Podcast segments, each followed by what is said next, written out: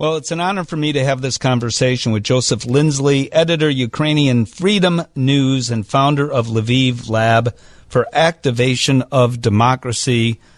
How you doing, Joseph?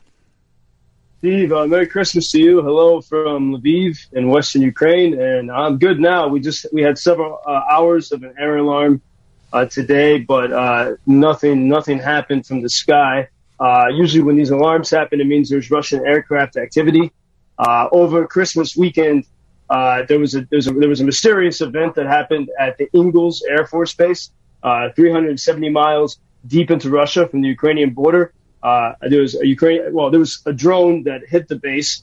Uh, from Engels is one of the main places from which the Russians have been attacking Ukraine. Uh, so whatever happened there, and there are scattered reports. There could be different intelligence operatives under deep cover working to sabotage Russian ba- Russian bases.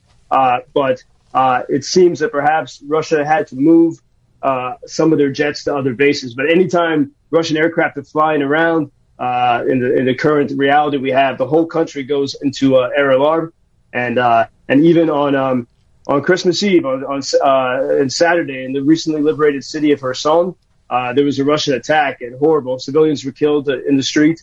Uh, so while generally the skies have been peaceful, we still have had some carnage, and the, the fighting continues uh, at the front lines, especially in that city of Bakhmut.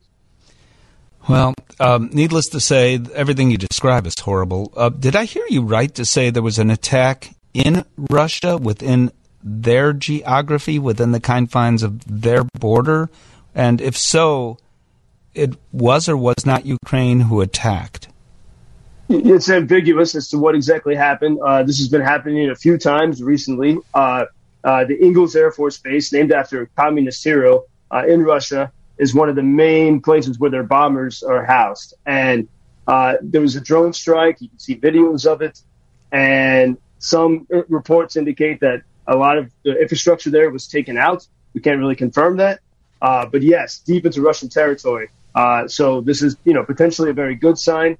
Uh, and because there has been this, a, a feeling for weeks that Russia is preparing its next major attack uh, some are saying that these drone strikes, whatever they might be, on Russian air bases, not just Engels, but a couple others, uh, are slowing down Russia's ability uh, to hit Ukraine. So we watch it very carefully. Uh, there's still a lot we don't know about it. By weaponizing winter, which is, of course, what Russia has done, and that term has been used a lot, what is the the feeling of people in Ukraine? Are they getting to the point where really, I mean, if you go without heat and you're in the dark constantly, and it's as cold there as it is, and incidentally, I want to know how cold it is there. Are people finally losing their spirit or not? Well, first, uh, fortunately, we have a little stretch of relatively balmy weather. It's it's in the 40s now, or high 30s, uh, but usually it's quite cold, and we can expect it to get colder, uh, kind of similar to what you're experiencing there. Uh, but I mean, it's difficult. Uh, so this is Christmas season now. Most Ukrainians will celebrate Christmas officially starting January 7th. But over this past weekend, many people took the opportunity to celebrate Western Christmas. And I think it's be- for that very reason, to keep the spirits boosted. And so I went to various uh, dinners uh, and houses uh, over the weekend to talk with friends, including a gathering of soldiers. And, and we were sharing our conversations and struggles. Uh, one friend said, This is the way of our survival staying together, uh, talking with each other about you know all the challenges we face. I went to yesterday. There was a uh, a poetry reading with uh, soldiers and musicians and and all kinds of people gathered together with tears and laughter uh, to to to share what they're what they're going through in this time. And that is really that's how people stay strong and give each other energy. Uh, I went last evening to there, was a cafe sort of in Lviv's creative quarter. It's called Armenian Street, Virmenska Street, the Cafe Fonseca, and I was speaking with people, and everyone has this heaviness and a weariness, and you know it's it's not easy. It's very difficult, and we're facing this long winter ahead. And then three kids came in about 10 o'clock at night, right before everything was closing for curfew. And the three kids came in and they started to sing a Christmas carol. Hmm. And, uh, and, and, and even in their voices, they sounded tired. Because I've been in Ukraine for Christmas before, and you can hear the tiredness. But the kids sang Good evening to you, rejoice. Oh, rejoice, earth. The Son of God was born. Uh, cover the tables and everything with carpets, rejoice. because three holidays will come to visit you, rejoice. And people, people sang, uh, you could see the smiles sort of coming to people's faces as they sang uh, with these three kids and they gave them money.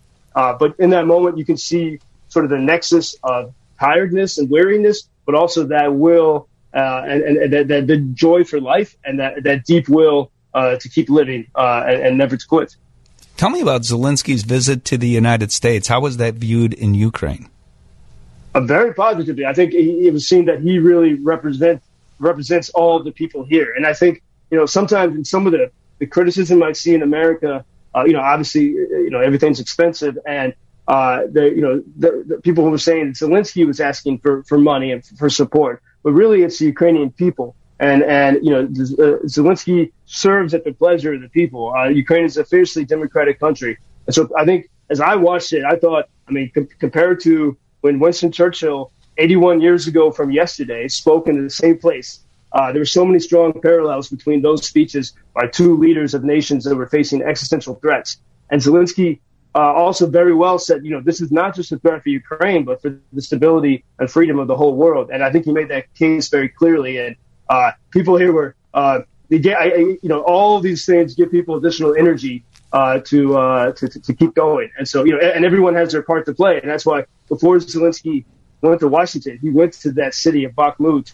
And, and you know, this, you know, that's what some of the most intense fighting, you know, in human history is happening. Hmm. And, and he went there first. Uh, so, he, I, you know, I think so. He wouldn't forget that as he was speaking to Washington. And by the way, I just saw footage of Bakhmut. I was in that city in June it's unrecognizable. It's just smoldering ruins uh, from one of our reporters. And, and there was one little shop that was still open with volunteers and they were serving people, uh, you know, food and, and hot, hot drinks. And, and they somehow set up a Christmas tree as you can hear the shelling uh, happening all around and you see the smoldering buildings. Uh, it really, it really is a nightmare there. Yeah, this whole thing is a nightmare, but it's important that people like you communicate everything that is happening. So I'm so grateful for that. And, you know, in America, as you know, uh, I could be talking to someone in Chicago, and it's an expression where you say at the end of a phone call, stay safe. But for you, it has an altogether different meaning. So stay safe, Joseph Lindsley. Thank you so much for again checking in. Thank you, Steve. And I think we'll add to stay safe because, you know, you got to keep positive, but stay free too. Stay free and happy and safe.